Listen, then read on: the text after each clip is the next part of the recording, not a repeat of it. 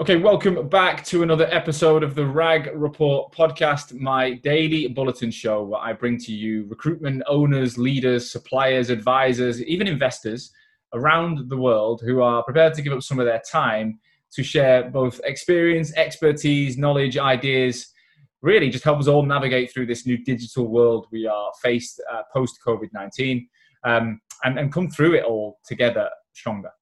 Today, uh, I'm super excited to be joined by Dave Savage. Dave is a director at Harvey Nash Group. He's a guy I've known for a few years now. We've done a little bit of work together. Um, he's also the founder of the Tech Talks podcast, which is uh, a really, really interesting, um, successful show um, that is in partnership with Harvey Nash. And uh, if I'm looking at any any person in the, especially the UK market, that I think has really stood out from from an innovation perspective, then then Dave is one of them. So I'm really interested to find out why, how, what, uh, and what, what life's like in lockdown.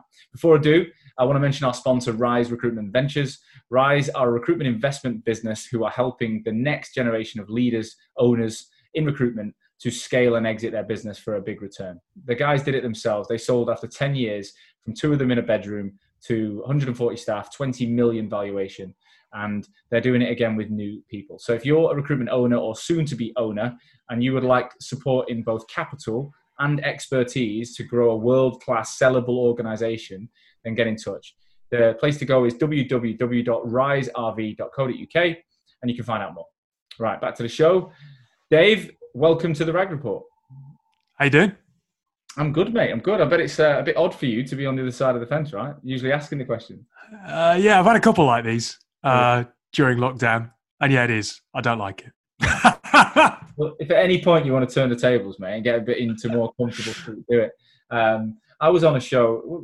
I was on a podcast recently. Yeah, it, was a we. There's a guy called Adam Posner in, in the US in New York, and he's uh he's like the opposite of me. He's an ex marketeer who owns now a recruitment business for marketing, mm-hmm. like for agencies and brands.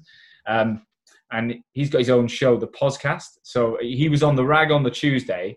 We were then on a on a combined webinar on the Wednesday, and then it, I was on his podcast on the Thursday, and we were both sick of each other by the end of the week. Um, but being on the other side, I mean, I quite enjoyed it, but I don't shut up very much, so it's uh, it was quite easy. Um, but Dave, I've given you a little intro, but um, what I want to ask first, just paint the pictures for the listeners. What is your life like today? What the hell's going on in your world right now? Well, I'm in the lucky position that my job hasn't massively changed. Yeah. Um, on a day-to-day basis, uh, I, I am responsible for putting out a podcast that I started as a as a kind of a passion project off the side of my desk five years ago that became my full time job two years ago.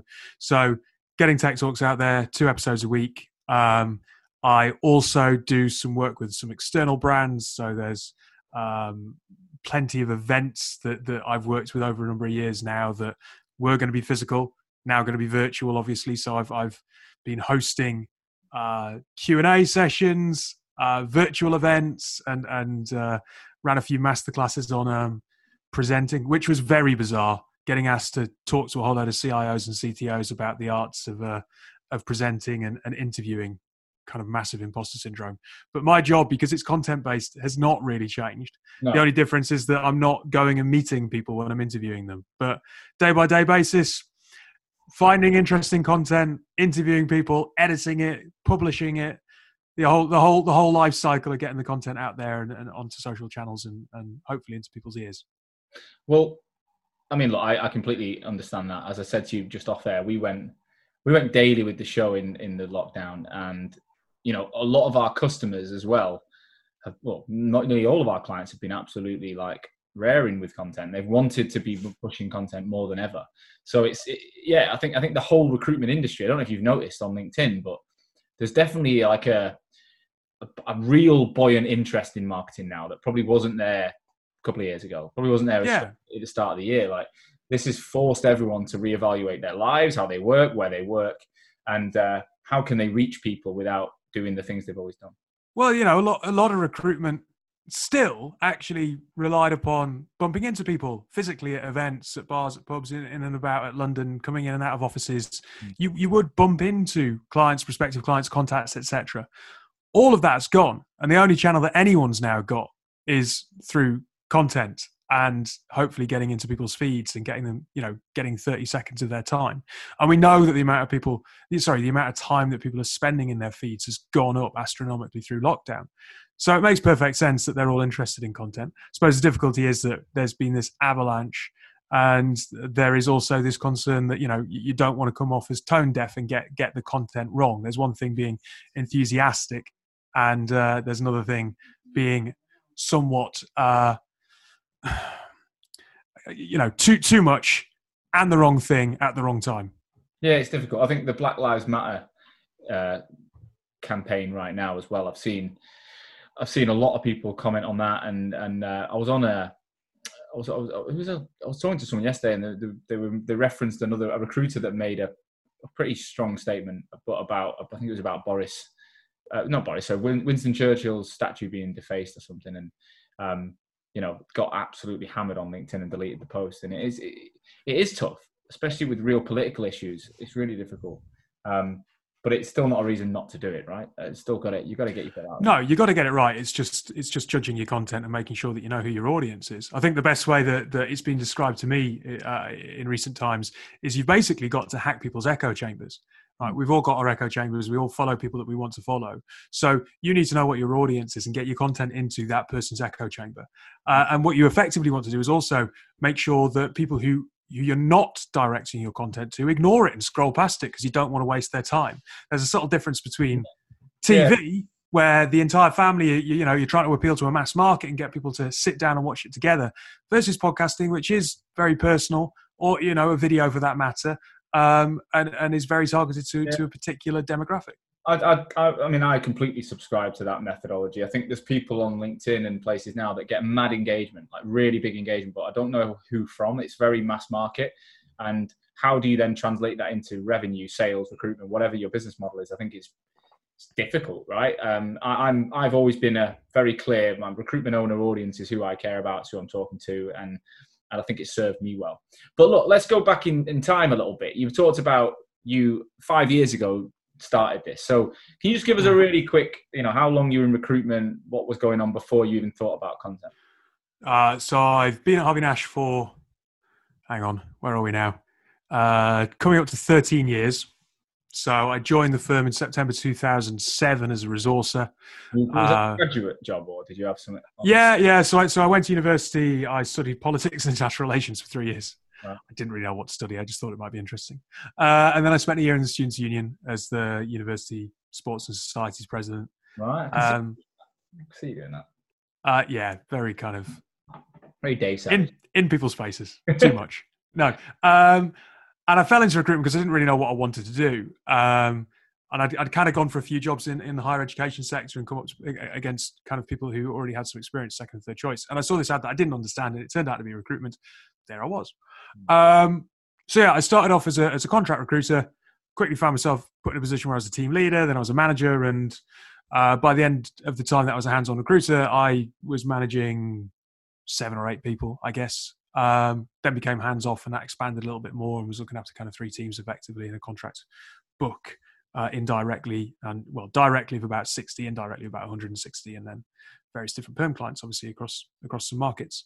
But roughly around 2015, I, I basically I, I, wanted to tap into the fact that I've always loved content. At university, I'd written for the student paper. I had a radio show that a couple of us did that like three people listened to, but you know whatever, we enjoyed doing it. Um, and I wanted to kind of explore that creative side. Uh, and and kind of pitch the idea of, of, of more of a digital role to work and got politely told that if I wanted to do that, I needed to create it myself. And so, yeah, podcasting seemed like a, at the time the only way that I could I could realistically, without any budget, without any barriers, create content, and in a way that not only generated content that was that was good for the community because I thought that that it would offer an opportunity for IT leaders to hear what other technology leaders were were saying when they were maybe kind of had their heads down yeah. uh, and in delivery mode, um, and at the same time, obviously, was a, was a wonderful opportunity for me to go out and build and expand on relationships. You know what? Everything you said there rings so so similar to me in terms of I wanted to be as a kid. I always said I liked to be on the radio. Always said it. I loved. I just loved the thought of chatting for a living. Recruitment gave me that opportunity in a different way. Um, I never actually went and did a student radio show. I know a mate of mine, Dave Masterman. You might have heard of him. He worked for um, XFM. Then he worked. Right. He produced the Chris Moore show. He now produces. He works in Manchester for a like a multi-distribution show, and he, he manages the beat Radio One show on a Friday or something. Uh, anyway, he had the Hallam FM studio at uni in Sheffield, and I uh, always found that interesting. And then 2015 was when I started listening to podcasts, and seriously got in like it became like that every morning commute thing to do. I remember it, and I used to think it'd be amazing to have a show, but I, I don't know why. I felt like it was something that I don't know, like. You, I didn't know every man could just start a podcast. I didn't know you could do that. I, in my head, it was like, oh, you've got to be like a, a, a journalist, or you've got to have production teams and a mm. business behind it. I didn't think too far ahead at that point. I just consumed a lot. So you thought you did all this off your own back. You just said, right, let's come up tech talks. Let's just do it in a. Was it doing it in the day at work or did you do it at night? How did how did you even start the thing? Well, I was quite lucky in that um, there was someone else at work at the time called Salma, who I, uh, who I know you also know, who we, we basically kind of said, oh yeah, that that would be a good idea around about the same time. But she worked in in bid writing, I worked on the on the recruitment side, and we kind of bounced ideas off each other. So it's useful having someone else who who thought it was a good idea inside the organisation, just to give you a little bit of a positive nudge. But in terms of the content creation, going out uh, and, and building something, yeah, I, I took it on my own back to effectively go to my existing clients and go, hey, I think this could be something good. Do you mind me coming and interviewing you? And, and leveraging the fact that I had a few relationships there that, that were willing to give me some time. Um, I got one of our digital guys at work, um, our digital director Derek Kelly, to help me in terms of setting up a SoundCloud and getting it kind of syndicated to to sound uh, not to SoundCloud, sorry, to iTunes, etc. Um, and he helped me kind of build well he, he built the website rather. I don't know how to build a website. I still don't know how to build a website. Mm. uh, but he put he threw together a very basic website and i went out and i created the content. I downloaded audacity. I bought some very cheap microphones and i just created these interviews and they were long and rangy and pretty rubbish. They're still all online but it was just sod it. Um, keep doing it and you know, I, have spoken to loads of podcasters over the years. Um, David Brear, host of, of um, 11FS's FinTech Insiders, jumps to mind, and he was like, you know, first ten of anything that you're going to do are probably going to be pretty crap. Yeah, yeah, yeah, But it's it's about getting past that and actually doing it again and again and getting the consistency, and then you, you obviously learn over time. I'm interrupting this episode to bring to your attention our second sponsor. That's Odro. Odro is calling on the recruitment industry in, in absence of organized events to take part in what's called the Active Recruiter Challenge. The idea is that we'll all get together on the same day, Friday, the 10th of July, to run either a 10K or a half marathon. Um, this is a combined effort from all recruiters to run from their homes and follow any route you want up and down the country. We're hoping that together we can raise money for a Teenage Cancer Trust. Um, and in order to do so, we want all runners to contribute £25 in sponsorship. Fitness and charity, what a combination. To get involved, sign up to the Active Recruiters Club on Strava, then join the 10K or the half marathon from there. Strava will then track our times so that we can use them and find out how we are competing with our friends and colleagues. There's also a runner's pack with numbers and wristbands, which will be sent out from Odro once you get involved. Finally, see Odro's Active Recruiters blog for full details. Everything will be shared in a link to this podcast. You know, I, have spoken to loads of podcasters over the years. Um, David Brear, host of, of um, 11FS's FinTech Insiders, jumps to mind, and he was like, you know, first 10 of anything that you're going to do are probably going to be pretty crap. Yeah, yeah, yeah, But it's it's about getting past that and actually doing it again and again and getting the consistency, and then you, you obviously learn over time. Yeah, 100%. Um, but I think the time you did it was a real early stage, wasn't it? Like podcasting. Yeah. Like even me, start of 2019, I feel like I got in at a good time. Was you got in it? When did you actually do? Do you remember the date you recorded the first one? No, no. The show the show started publishing somewhere somewhere towards the middle to the back end of 2016. Yeah, so it took me a long time to go from idea to actually getting something out there, and then I began to kind of get a bit ahead of steam about it. And what uh, what was the biggest benefit in the early days? Um, credibility, I suppose. Um, I I I genuinely wanted to find out more about the tech industry.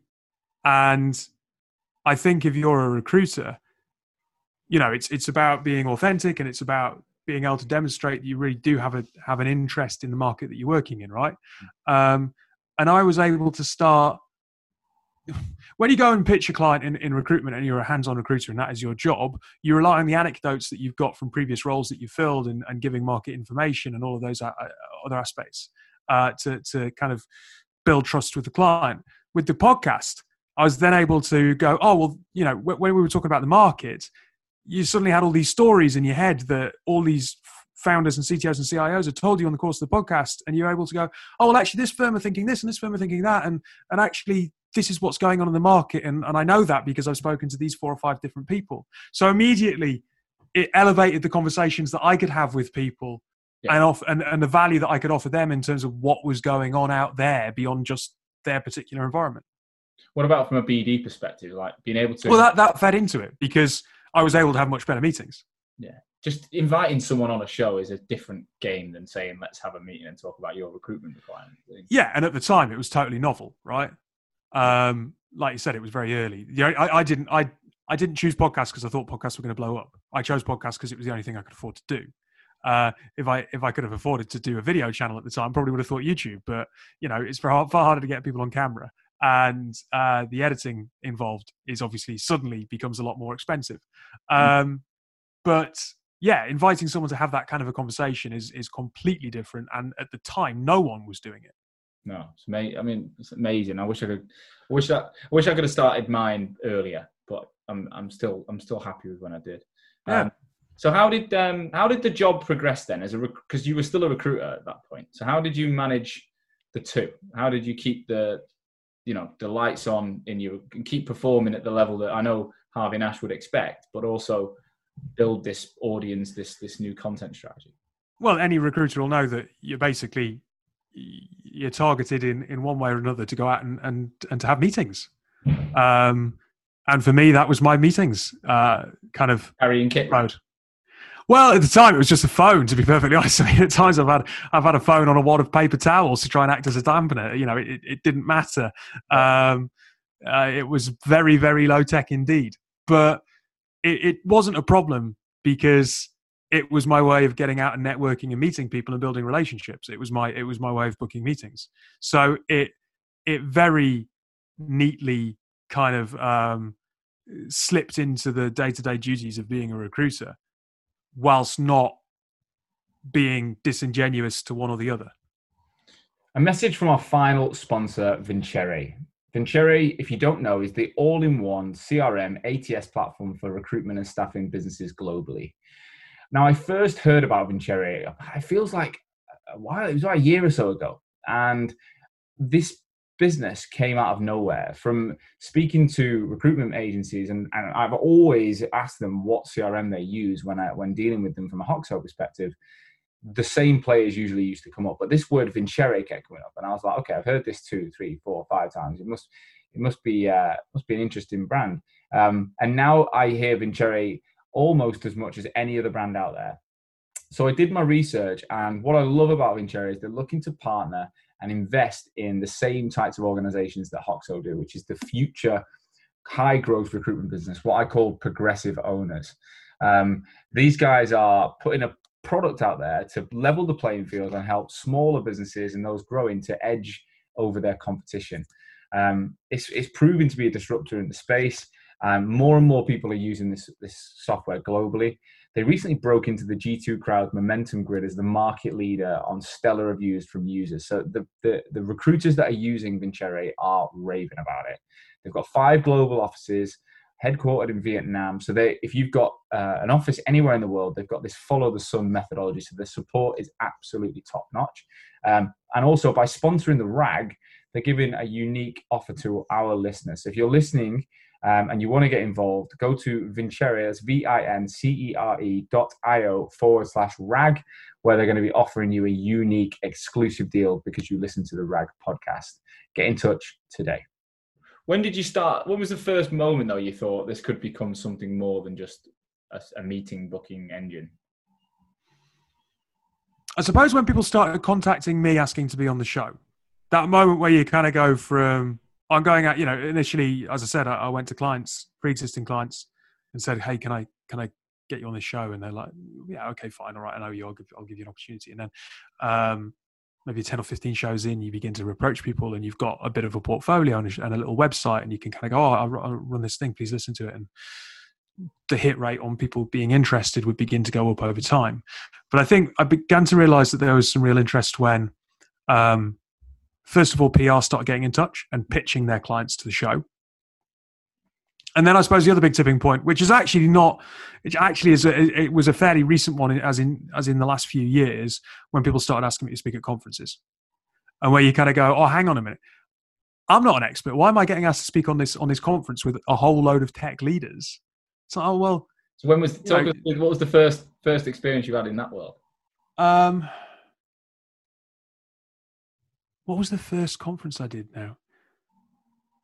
I, I can't remember the first conference I did. The first one where I was genuinely like, this, this is this is odd, was AI uh, and Big Data Expo at Olympia, um, which was only in the spring of 2019. But it was the first one where I did a keynote session on AI. to, to a room full of, of experts, and I just thought, this is bonkers. I'm getting up on stage in front of a whole load of room of techies with a politics degree giving a 15 minute talk about what's going on in the AI market. Um, How did you even position that? Is it more of a what I know from the podcast chat? Well, exactly, and that's and that's why people are interested in talking to me because I'm now in this position. You know, as of today, 308 episodes out, um, and I have spoken at and hosted multiple events over time. Uh, so actually, when I get put in that situation, the one thing that, that that you have if you're a podcaster, if you're, if you're, a content creator, you might not be working in it, but you you you shouldn't try and purport yourself to be a technical expert. That is absolutely not what I am. But what I do know is is that I have a really nice holistic view of what's going on across the whole industry in a way that actually many people can't compete with. You know, only really journalists go out there and speak to everybody and can join up the dots to say, actually, this is what's going on across all these different places. Yeah, no, that makes sense. What um, what was your? What can you remember? What your favorite episode was in the in the early days? Like when when when did you? Can you remember? Is there any standout episodes you can remember? Like for me, I've got one I talked about recently, Toni Kokoza in my first season, where she opened me up on the show, and I, I was I was interviewing her, right? But it felt like she was interviewing me, and I, I kind of we had this really strong connection. We were chatting. We were we really opened up to the point where it was quite emotional. And at the end of it, we were like, can we really release that? Like it was, but it, it, went so well, and and we had so much press off the back of it, and she won clients, we won clients, but more than anything else, people just genuinely enjoyed it, and that still will always be the pivotal moment. I was like, I fucking love doing this. What about you? Yeah, I mean, I've had one or two chats where they've been quite rooted in my own personal experience. Um, the show a podcast doesn't have necessarily an editorial slant when you start it, and it's a, it's an idea, it's a passion project off the side of your desk. It's just a way to create content, right? And it's only over time that we've built in themes of right. Actually, we need to, we've got a platform now, and people are listening. We need to talk about stuff that that we care about. So we need to talk about responsible leadership. We need to talk about inclusion, etc. Um, and I've had people on the show, and we've we've been speaking about the transgender community and, and minority groups that aren't necessarily that well understood or talked about. And my dad's trans- transgender, and you kind of get into those conversations, and you begin to share a little bit more than you necessarily thought you would. But it means something because it's rooted in there's there's something that's that's rooted in your personal background that, that matters. Um, the other one that stands out from a from a pure point of view of oh man, I really wish that I had better ideas was when I when we were interviewing what three words kind of God knows how many years ago it was now. It's an old episode.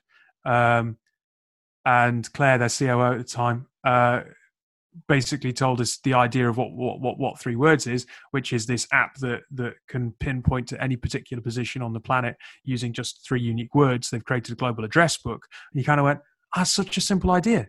And yet it can be used by Domino's and the UN disaster recovery app. It's so so easy to to oh. kind of see what the the commercial and non-commercial opportunities are for that and you go man like i could i could have had that idea yeah, yeah. you realize that some of this is not that complicated it's yeah. just right moment right time ability to ex- ability to execute and the simplicity of it and some some of the some of the things that really surprised me just how simple some technology solutions are Who's the biggest name you've interviewed so far?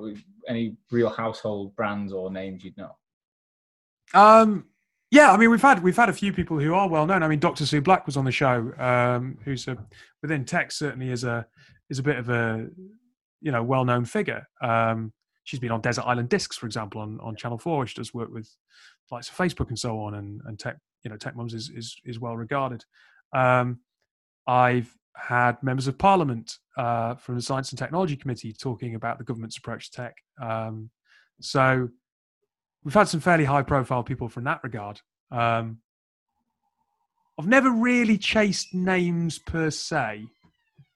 I've, I, some of the best episodes are people that you haven't heard of. Yeah, you just yeah, stumble across, and and and you end up having really interesting conversations. But yeah, no, we, we like I said, um, Darren um, from from uh, Parliament, uh, Dr. Sue Black. You know, amazing when you get an opportunity to speak to these people. Yeah, for sure. One one thing I think most of my audience probably thinking if they're listening now is like, you know, it all sounds great, but what do recruitment owners always want to know about? ROI. Where where do what's gone on? Like, you know, so what I mean, it's kind of two part question. Mm-hmm. Why did you go full time and stop recruiting? And what has the impact been from the podcast? So you answer it in however you want. Um, think there was a realization from my boss Andy Hayes that it played to my strengths. Yeah.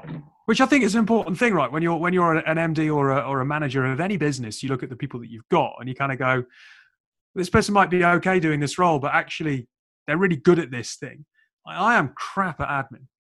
I was a contract recruiter and I am crap at admin. Yeah. Um, that that's not my strong point.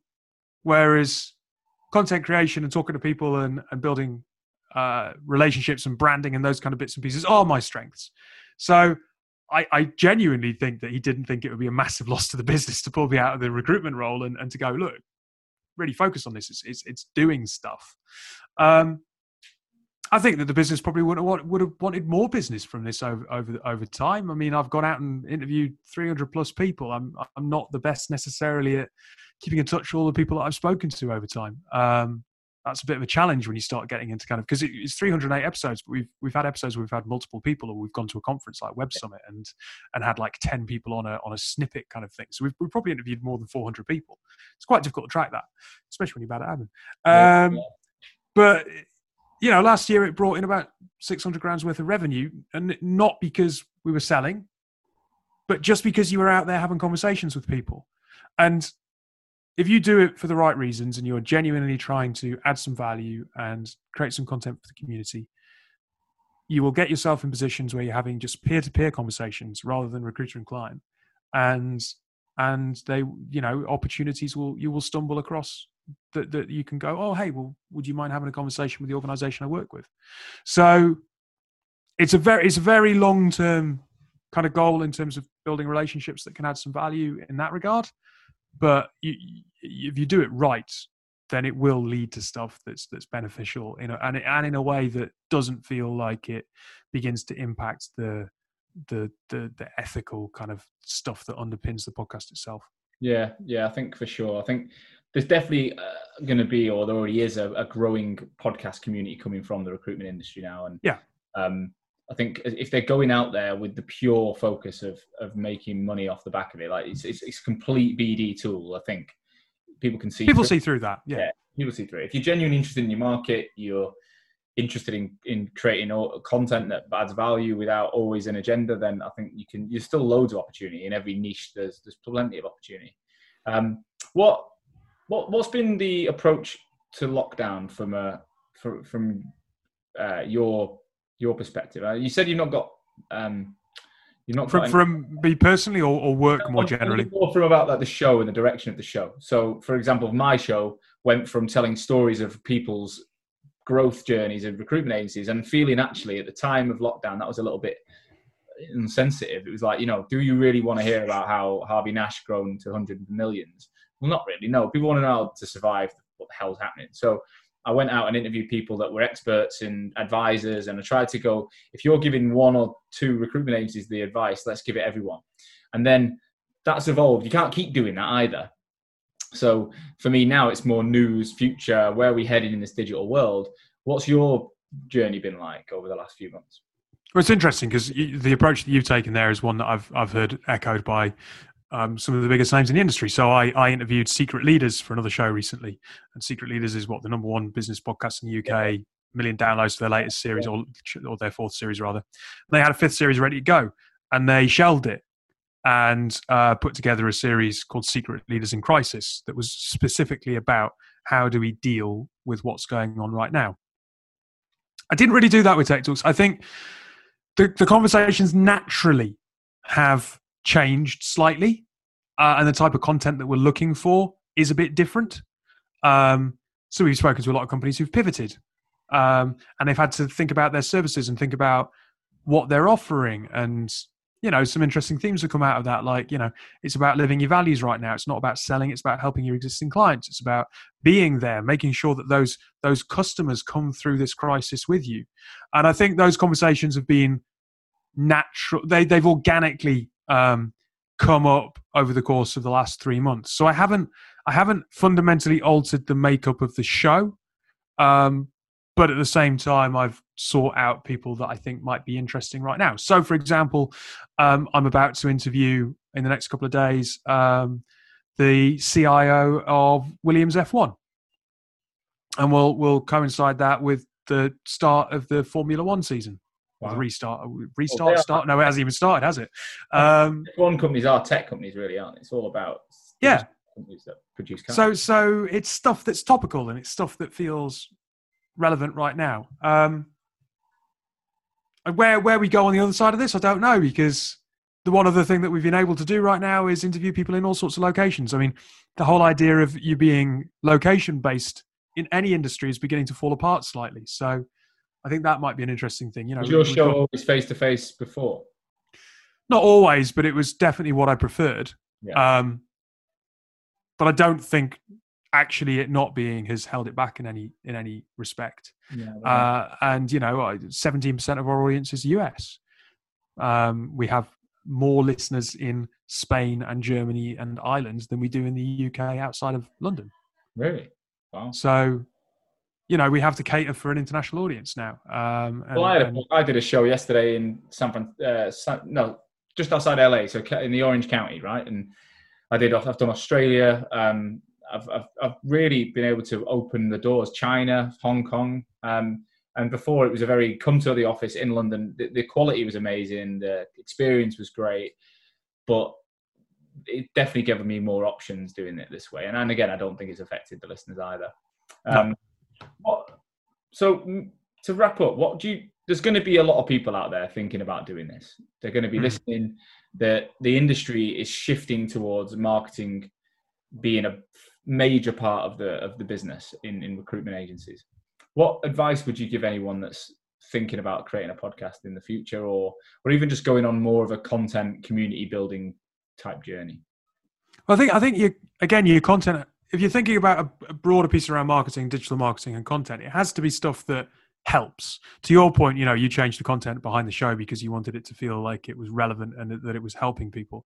Uh, Harvey Nash, for example, we've got this platform called Your Tomorrow, which is stories of placements from candidates um, of their experience of being placed through through lockdown, and it's their personal accounts all around digital onboarding and how that's been and how that's worked and what's worked and what's not worked. Right, so stuff like that is is entirely relevant to to the new realities that we find ourselves in. Um, I think if you're starting a podcast, first of all, ask why. You know, is what what are the what are the reasons behind me starting a podcast? Like before, we were saying, if it's because you feel that everyone has a podcast and you really should be out there and, and you need to be creating some content, it's probably not the right reason. Mm. Um, if you were going to start a content channel and it's going to be consistent and regular and people are going to listen to it, well, um, aside from anything else, at, at, at its at its very core, you need to be doing it because you want to be having those conversations and you're passionate about it. You know, a lot of people that you speak to when, when they've started podcasts, they, they've, they've started a podcast about a particular subject because they, they're interested in it and they've gone out there and they've looked for that particular bit of content and not found it. So they've created it themselves. Yeah. yeah. Um, so I think you need to really have clear a clear understanding about why you're doing something like this rather than just doing it as a tick the box exercise. And that's the same with any content. You know, you don't make videos just because it's a tick the box. You know, oh, we need a video. and it just ends up sitting on a website. No one watches it. Hundred percent, hundred percent. Well, Dave, thanks for taking the time out, mate. It's always a pleasure. Um, I love what you do. I've been obviously watching it. We helped you out a little bit at the beginning, and yeah, absolutely. Uh, it's it's definitely um, you're you're flying a flag that hopefully the industry will keep an eye on, and I want more people to see what you're doing. Um, if anyone does want to reach out and ask you any questions, you're open to giving a bit of bit of love, bit of bit of info. Absolutely, yes. Um, I uh, apologize if I take any time getting back to you. As I said, I'm, I'm terrible with admin, but LinkedIn, Twitter, Instagram, they're all they're all there. I always say that to people like I'll always come back to you, just don't know when because I'm yeah. I'll get back to you. But again, I'm I've never been an admin guy. Um, but look, uh, I'll make sure you're tagged in everything. Thanks so much for taking the time out, and uh, good luck with everything in the next few months. Cheers, Sean. You too. Guys, thanks for listening. Hope you enjoyed the show. Uh, as I say every single day, if you're enjoying it, please do one thing share this show with someone in your network. I don't ask you to pay to listen, I ask you to share with someone you think will benefit. So if you know another recruitment owner or a colleague who seems like they might be interested in what Dave's got to say, get it out there, share it. And the more that people listen, the more as an industry we come together and we learn from the ideas that are coming out and popping up globally. I'll be back again tomorrow with more insights, more information. In the meantime, stay safe and I'll see you soon. This podcast is brought to you by Hoxo Media. We are the world's number one inbound marketing agency exclusively focused on helping the recruitment industry. Myself and my business partner started the business in 2017, having been recruiters for seven years before we felt that the recruitment industry back then needed to change and that marketing was going to play a huge role in the way that new and existing recruitment organizations won business and stood out in such a crowded marketplace. In three years, we've now worked with over 200 organizations around the world. We reach a huge audience with both this podcast and content online and we have over 55 recruitment agencies right now we're managing the marketing for. So that involves strategy, content creation, distribution, systems process, and leads generated. Having been recruiters and marketeers, we can not only build your brand, but we're also able to connect it to your sales team and ensure that leads are generated as a result of marketing. There's a clear ROI that leads to sales activity. But we also understand recruitment businesses. That's small businesses, medium sized businesses, large businesses in all sectors. We understand you, we've done the job, and we can build campaigns that are super relevant to what you need as a business right now. We've also recently launched the Hoxo Academy, which is designed to help recruitment owners, recruiters, and marketeers learn from the work that we do so that you can action some of this stuff in house on your own. The Academy has been launched in May 2020 and has already had an amazing uh, response from the market and it's only going to grow one way. So if you're interested in either having Hoxo support you build your marketing as a, as a supplier that acts as part of your team, or you want to be trained by us on how to do it yourself, then get in touch. Visit www.hoxomedia.com and register your interest on our homepage. We will then get back to you within 24 hours and arrange uh, an introductory call. Thanks again for listening to this show. Every single one of you means so much, and we will see you again soon.